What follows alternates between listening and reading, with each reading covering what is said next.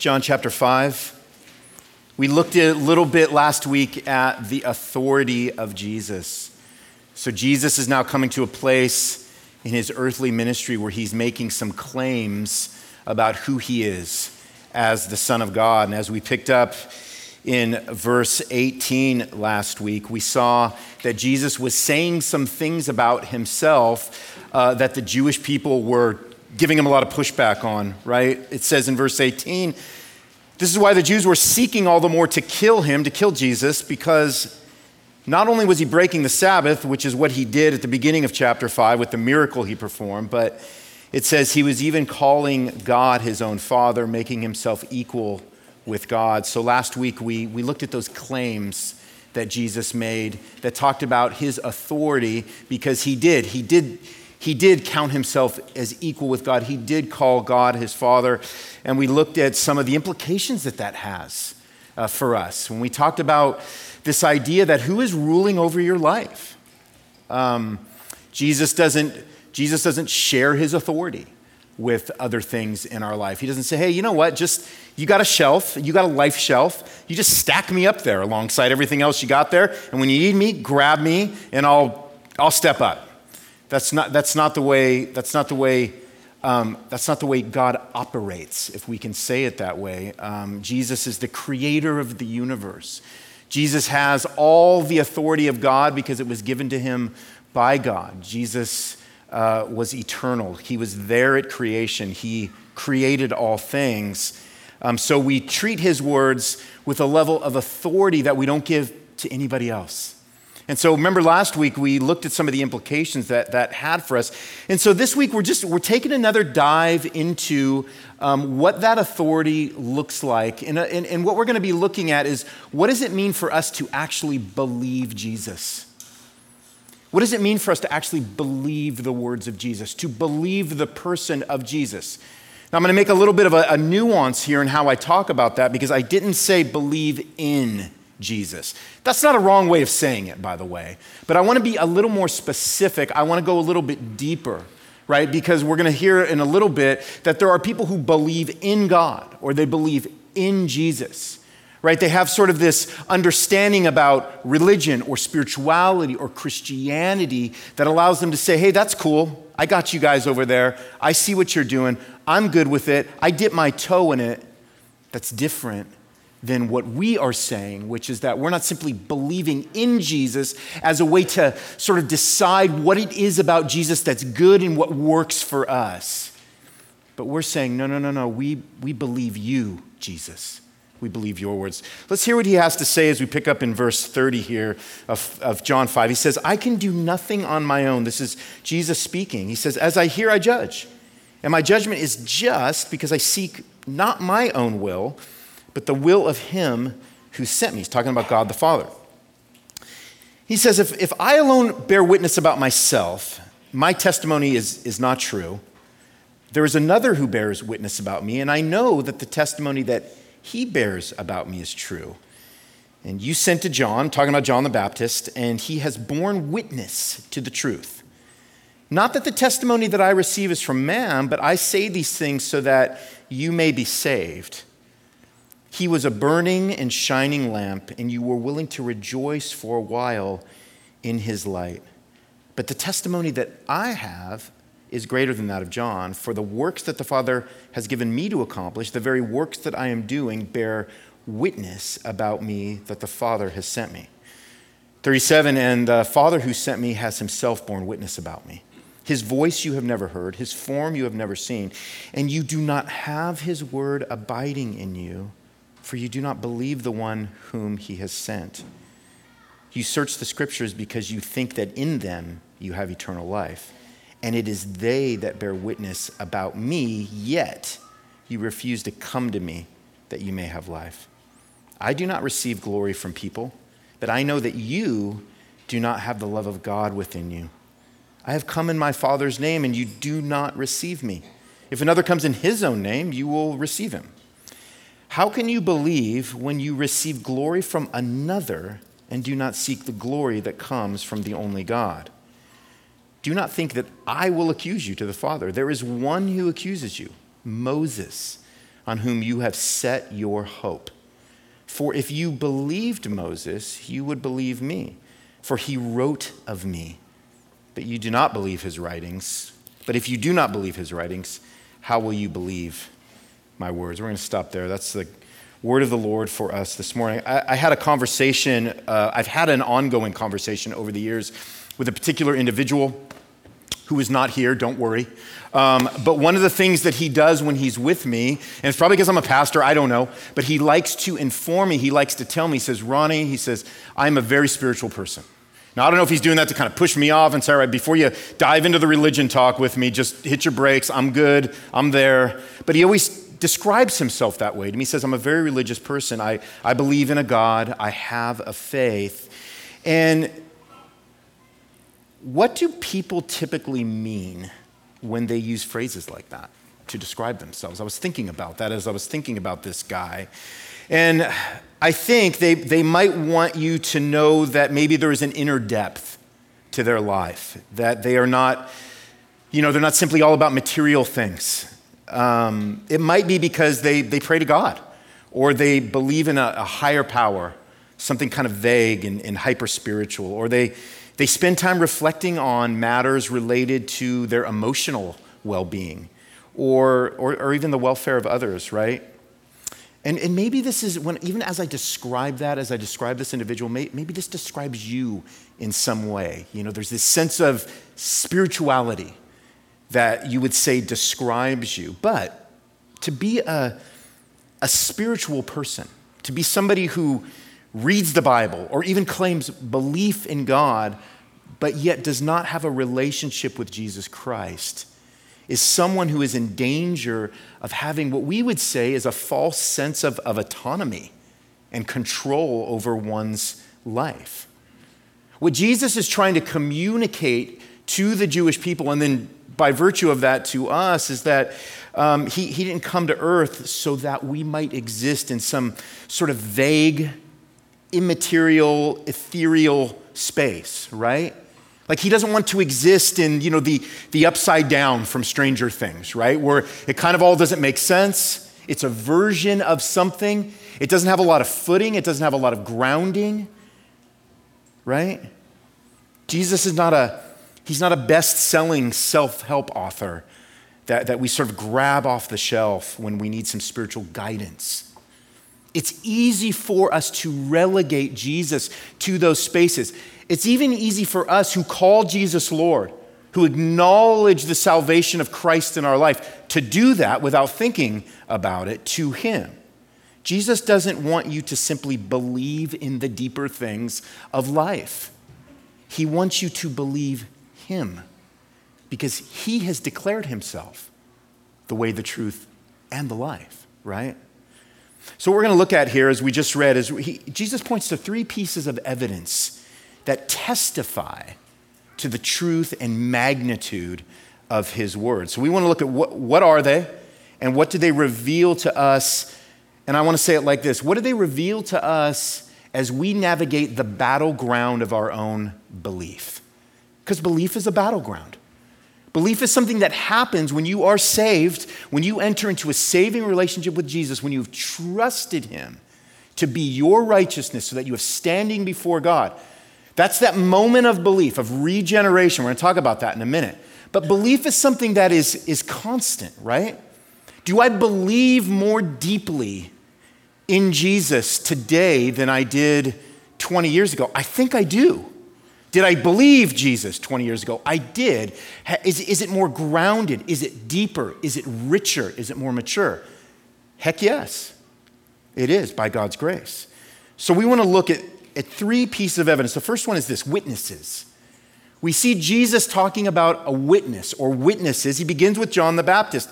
He knows that the Jewish people won't receive his own testimony about himself. In fact, if you go back to Old Testament law, it was that there needed to be two or more witnesses for something to be declared, to be declared true. If somebody was going to step up and say, hey, this is true about this thing or about this person, they would say, great, get us another witness. So Jesus, in some ways, is appealing to that, not because Jesus' own testimony about himself wasn't enough. It was. Anything that Jesus said about himself or anything else is enough, right? But he's appealing to their unbelief. And he mentions John the Baptist's testimony for the sake of the people's salvation because they wouldn't believe his own witness about himself. He just said, I'm God, believe me, right? All during his ministry, John the Baptist, he'd spoken of Jesus. He'd spoken of the coming Messiah, and the people just flocked to this dude, right?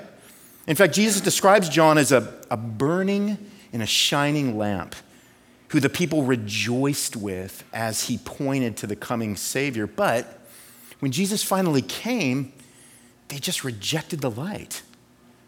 They, they were connected to John the Baptist, but the minute that the person that John had been preparing the way for came into the picture, they just they pushed back, they hit the brakes, they didn't believe. And in fact, this brings us back to John chapter 1. We read about this in the opening of, of the Gospel of John. In, in John 1, verse 6, if you want to turn there, uh, John says, There was a man sent from God whose name was John, John the Baptist, and he, he came as a witness to bear witness about the light, that all might believe through him. He was not the light, that's John the Baptist, but came to bear witness about the light. The true light, which gives light to everyone, was coming to the world. He was in the world, and the world was made through him, yet the world did not know him. He came to his own, and his own people did not receive him. So, John the Baptist was a prophetic witness. He was like an OG prophet, right, from the Old Testament. He was the last of that group of people that were speaking of the coming of God the coming of Christ, all of these different prophecies that you see laid out through the Old Testament, John was a prophetic witness, but the people's hearts, they were hardened. They refused to believe. And you know, it's interesting because we look back through biblical history, we read the stories about men and women who witnessed, who, who give witness to us about the life and the death and the resurrection of Jesus, and our hearts don't want to believe it. Our hearts don't want to receive the truth. We struggle to believe Jesus. Remember the story, the parable that Jesus told it's about Abraham's bosom. Kind of a strange name, but it was really the story. I, am going to summarize the story, but at the end, there was a man there who had died um, without a relationship with Christ, and he was in this place that we would describe as hell um, in most senses of the word. And uh, Abraham comes to him and says, and he, he pleads with Abraham. And he says, I'm in torture. I'm in torment. I'm in a place I don't want to be. And I get it. It's because I didn't believe. And he asked Abraham, he said, Look, he goes, Can somebody go tell my brothers who are still alive what's waiting for them if they don't believe? Because then they will believe. Abraham goes, No, that's not going to do it. And he goes, Well, look, if somebody Maybe if somebody like me came back, if somebody rose from the dead, then they would believe. Abraham goes, You know what? Even if somebody rose from the dead and that was the witness, they still wouldn't believe if their hearts are hardened and shut off against the truth of Jesus and the gospel. So, the first piece of evidence that Jesus lays out about the truth of his word and his identity was the witness of John the Baptist, but the people didn't believe. The second one is works, his works, his miraculous works. He says that God the Father bore witness about him through the works that he did. And by the way, the testimony of Jesus was, was even, this testimony was even, was greater than John, right? But if the people didn't believe John, who was somebody they, they saw in the flesh, they hung out with, they were even maybe baptized by, how are they going to believe God the Father who no man has ever seen? Jesus is almost setting up a, a logical argument here, saying, You didn't believe John, but the Father gave testimony because I do these miraculous works that show my connection with God the Father, but, but, you, won't, but you won't believe that. You saw John and you didn't believe his words. You can't see the Father because he's spirit. How will you believe his words when you see evidence of his words through the miraculous works that I do? The reality is that the people were blind to the works of Jesus because God's word and God's love we're told, had not transformed their minds and their hearts to believe. John 10, verse 25 and 26. We're going to get there someday. Jesus says, The works, excuse me, that I do in my Father's name, they bear witness about me. But he says, and again, this is five chapters from now, he says, But you do not believe because you are not among my sheep. So, we talked about this on Monday when we had our first Doctrine Deeps class, which was great, by the way, for those of you who were able to make it. Um, God has to regenerate your heart before you're able to receive the truth that Jesus is Lord and Savior of the world. Jesus told this guy named Nicodemus, a Pharisee, in John chapter 3, verse 3, he said, Look, man, unless one is born again, he can't see the kingdom of God. So when God removes our, our old sin nature, he implants a new nature in us. That's regeneration. And we are able to, to see the work of Jesus. We're able to, to believe him, right? It's kind of like if you've ever seen somebody, if you've ever seen a before and after person, somebody who didn't know Jesus and then somebody came into a, a, a saving relationship with Jesus, they've been radically transformed by the gospel. And, you know, you might want to think, that's cool. They found something that worked for them. And that's what a lot of people think when they see people that go through that life transformation, right? God has to change your heart to believe that, in fact, it was none other than Jesus who was worked in them, right? That's what Jesus is getting at here when he says, Look, John the Baptist was a witness to the truth of my words and my identity. The works that I've done, these miraculous works, are a testimony from none other than God the Father who is working through me. You're not believing me. And then the third evidence is, is the Word, the Word of God written. Jesus points out that if they, if they truly had believed the words of Moses, they would believe him. Because Moses wrote about Jesus right? So you think of the first five books of the Old Testament, and you think of all the things that are written about in terms of the sacrificial law and how the priests had to atone for the people's sins. And you think about how all of these things were just pointing to Jesus eventually becoming the sacrificial lamb that was going to take away the sins of the world, right? All of these things were what we call shadows and types of what was coming. Moses was writing about that right? He was writing about Jesus. And by the way, the Jewish people, they're, they're big on stuff like heritage. Big on heritage. They studied the words of Scripture that Moses had written. Because Moses was one of the patriarchs of the Jewish people, they thought, hey, we're connected with Moses. Moses is our guy, Moses is our forefather. They thought that's what justified them. Jesus was saying, look, if they had read the words of Moses correctly, they would see that I am the fulfillment of all Moses was writing about. See, because the, the people thought they believed Moses' words. Jesus is pointing out that if they didn't believe his words, they were not actually believing Moses' words because Moses was writing about him. All the ancestry lines connecting them back to Moses they were not enough to change their hearts into receiving Jesus as Lord and Savior over their lives.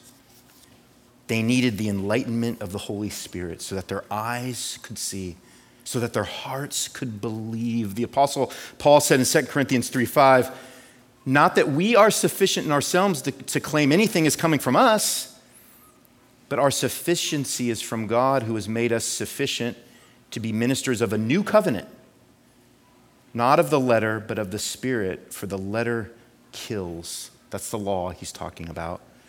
Trying to keep the law as a way to be justified. But he says the Spirit gives life. In other words, listen, you could memorize every word of Scripture like some of these Jewish scribes and theologians and smart people did, right? And still not be saved if you didn't believe the one who the words of Scripture were and are all pointing to. Does that make sense?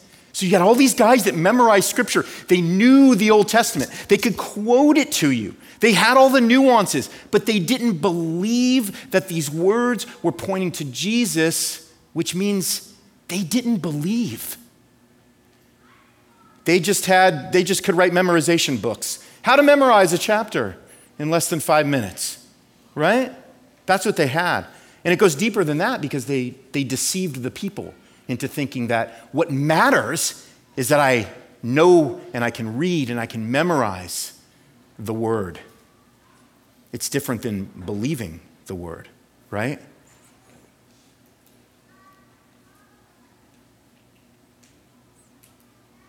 You know, it's funny when we think about the words of Scripture. And it's, it's interesting when we start, if you've, ever, if you've ever sort of paused and said, Do I believe these words? You know, I open, I open the Bible maybe for a morning devotional. Maybe I'm in a growth group or a community group. I open God's Word. I come on Sunday. You know, I, I scroll down my device. I'm reading the words of God. And then sometimes you'll feel the conviction of the Holy Spirit and you'll say, Do I believe these words? Do I believe the words that I'm actually reading? Is this just a fairy tale to me? Is this just a myth? What are these words? I was talking to a guy last week who's just a Marvel Universe fanatic, right? And I've like seen like Spider-Man one time, right? So I like I'm not like super, I don't know the whole world. It's super confusing and I'm super old and you know, all this stuff, right? And um, and this guy's talking, I mean, this guy's like, he's been reading comic books since he was like two.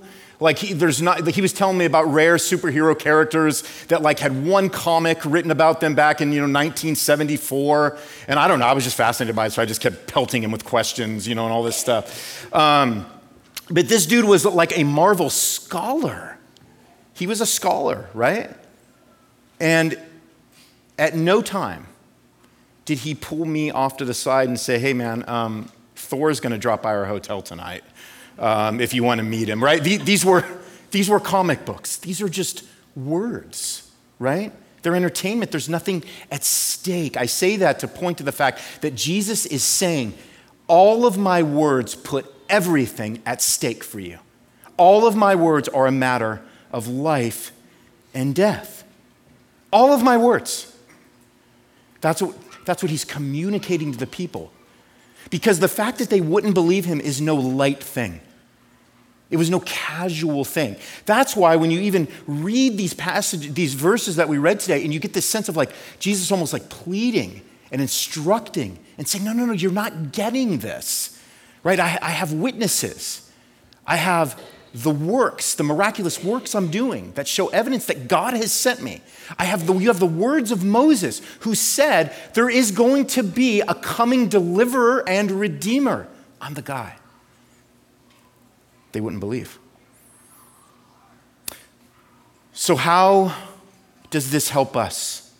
What is it about Jesus' words that make it a matter of life and death to believe him or not for us? Let's spend the rest of our time unpacking that. Here's the first point they are sharp, they are piercing, and they are discerning. When we think about the words of Jesus, that's what we're talking about, right?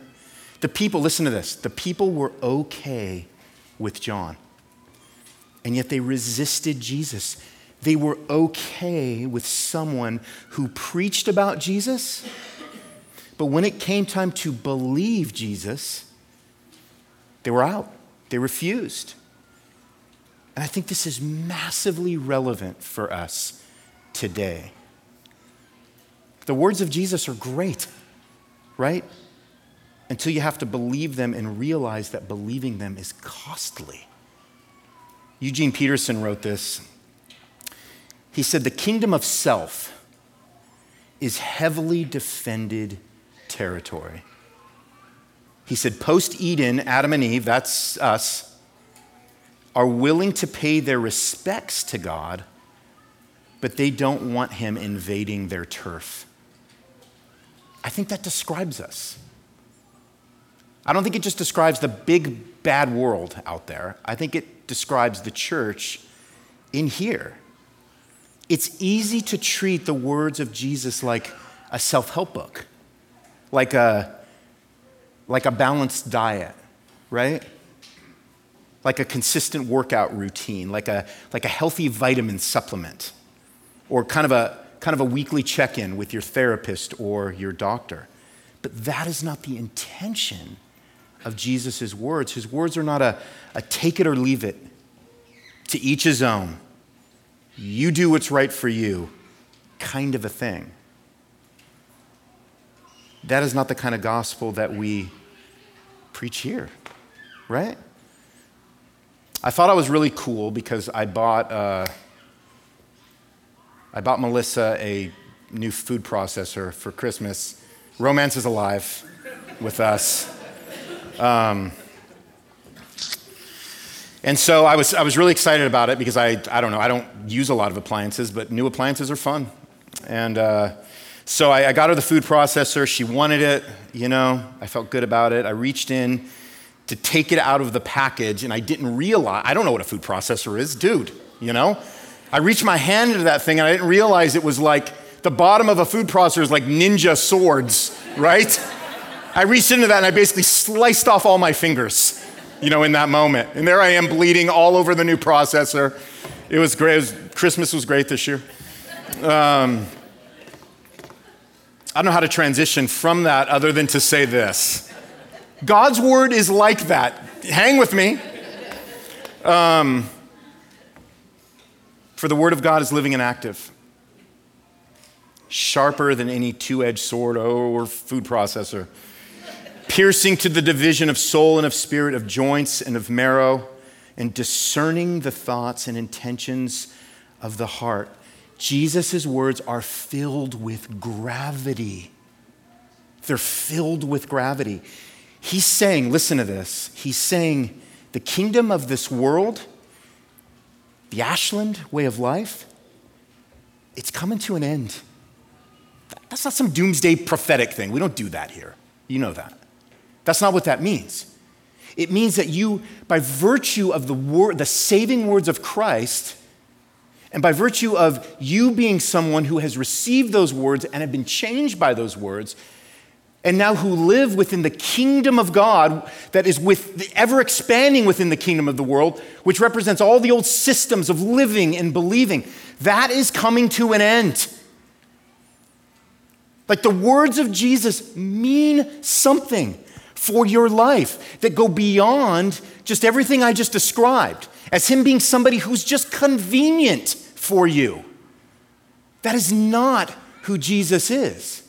That is not believing Jesus, right? We need to realize what's going on here. When Jesus comes into the scene and he is saying, I am here now and here is what is never going to be the same, and here's what is getting pushed out. The borders are getting pushed out because I am bringing in a new kingdom. It's under new rule. We are all part of that. And by the way, we exist in that other kingdom to bring light that pierces through the darkness. Why? Because somehow we get to pierce through the darkness? No, because Jesus' words pierce through the darkness, and they have been made alive in us. We are the conduits for that, right? What is it about Jesus' words that make it a matter of life and death to believe them or not? They are sharp, piercing, and discerning words. Second, they have supernatural consequences. For good, by the way. We always say, we always think consequences are, are bad. Oh, the consequence of that. Well, the consequence of believing Jesus is good, and it's supernatural in nature. They have supernatural consequences. Words with that kind of edge and that kind of gravity are going to have those kinds of consequences, right? Believing Jesus comes with some things. It comes with the life of Jesus and the love of God abiding inside of you. You will become a seeker of God's glory in all that you do. Unlike the people he's describing who are only seeking the glory of another or themselves. They couldn't break out of that. The light of Christ had not entered into the darkness of their hearts. Instead of seeking the glory of self, the glory of your family, the glory of your bank account, the glory of your friends, the glory of your toys, the glory of your real estate, the glory of your vacation, the glory of your toys and your cars and your houses and your clothing and your entertainment, you will seek first the kingdom of God. That is the effect, that is the supernatural consequence of the living words of Jesus being made alive in you. Do you hear what I'm saying with that? That is the effect. That is the effect that they will have on you. You will ask this question when you believe Jesus Is what I'm seeking reflecting an eternal or an earthly way of seeing myself in the world? And by the way, those, those supernatural consequences are, are so much different for you than if you were just merely a spiritual person, right? Because, see, a, a, person who lacks the Holy Spirit will define spirituality from a contrived position based on their own set of beliefs, which will ultimately be about what serves them best. So, whatever I want it to be, that's what it's going to be. For those who live according to the flesh set their minds on the things of the flesh, but those who live according to the Spirit set their minds on the things of the Spirit, Romans 8 5. What this means is that people who believe Jesus will live their life with his words growing and expanding in their hearts, like seeds that are planted in good soil. And when they've been watered well, eventually they become these fruit producing vines. That's the result of the words of Jesus, believing them, and them living in you. So here's how I'm going to end with this question Does your life reflect a Jesus who is believed. Not a set of rules, not a set of, set of principles, not a vague spirituality that's hard to articulate. Does your life reflect a Jesus who is believed, not just believed in? Because to take the words of Jesus seriously is to love Jesus, who is the Word made flesh. Here's the thing you can be a student of God's word, and you should be. You should be. But if you're a student of God's word without being a child of God's son, then you will be someone who knows some vague Bible verses, maybe. Someone who adopts a version of Christianity that's vaguely convenient. Someone who determines what's right for your life in the vagueness of a contrived spirituality. To believe Jesus means to let his words govern your life. And listen to this give you a light where only darkness and lostness once existed, to give you a hope where only despair and cynicism once existed, and a love where only hate and anger existed. Jesus said in John 14, He said, If you love me, you'll keep my commandments. Without the love of Christ abiding in you, you will use his words at best for your own gain when it's convenient, but never obey them out of a profound and growing love and gratefulness and fear for who he is. Today is the day for some of you to get acquainted and reacquainted with the words of Jesus. So here's how I would encourage you in that today. I would start off by saying this be humble. Be humble. Don't make things up about Jesus or the Christian faith that feel vaguely true without the benefit of studying God's word and availing yourself of serious and good resources written by faithful men and women. We got a bunch of them out in those bookshelves. You also have the opportunity in our growth groups to do that together, not a solo activity. You also have opportunities to do that in our community groups. You also have two new opportunities to do that on Sunday mornings at Bible Basics upstairs, Doctrine Deeps once a month. This is us getting the words of Jesus more deeply inside of us, right? Avail yourself of that. Be willing, listen to this, to be wrong about things you were taught that were maybe not incredibly orthodox, which means we're not right belief. Or maybe just are so thin that, again, your, your understanding of Christ and Christianity and his words, it's, it's like, it's almost like a vapor. It's, it's thin. It doesn't have to be that way. And by the way, this is a, a lifelong process too. So here's some encouragement in that. Be willing to grow deeper through serious, lifelong immersion into the words of Jesus so that you can know his heart more deeply. You can feel his love more clearly. You can embrace his grace more clearly. You can understand his mercy more clearly.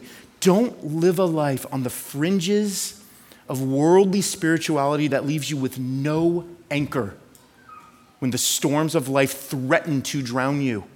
You don't have to do that. They were doing that. Commit yourself to what? To the life giving beauty of God's word so that you don't merely believe in Jesus, but you believe Jesus. And you live a life of abundance and wholeness because you become more deeply acquainted with the lover of your soul. That is what is available in the beautiful, powerful, life changing, life giving words of Jesus, who gave himself so that we might know those words, be changed by them, and love the one who spoke them. Amen? Let's pray. Lord, we thank you for your word. We pray that it would continue to be that double edged sword in our lives, that it, it would encourage us, it would teach us, it would instruct us in everything pertaining to life and godliness. It would also convict us. Lord, let us be a people of your word so that we don't adopt a vague and a worldly spirituality that has no anchor, that has no grounding or firm footing, but that we believe the words of Jesus because we believe the person of Jesus is who he said he is. And in him we find life. So, Lord, encourage us this morning as we sing about these things that we affirm as our beliefs, these things that contain life. And Lord, encourage us as we scatter today, as we reflect on these life giving words that have changed us, that have saved our souls, that have redeemed us. We pray that they would go deeper, they would continue to grow us in the love of Christ for God's glory, for the good of our souls, and for the light that needs to be shown in this community. We pray. In Christ's name. Amen.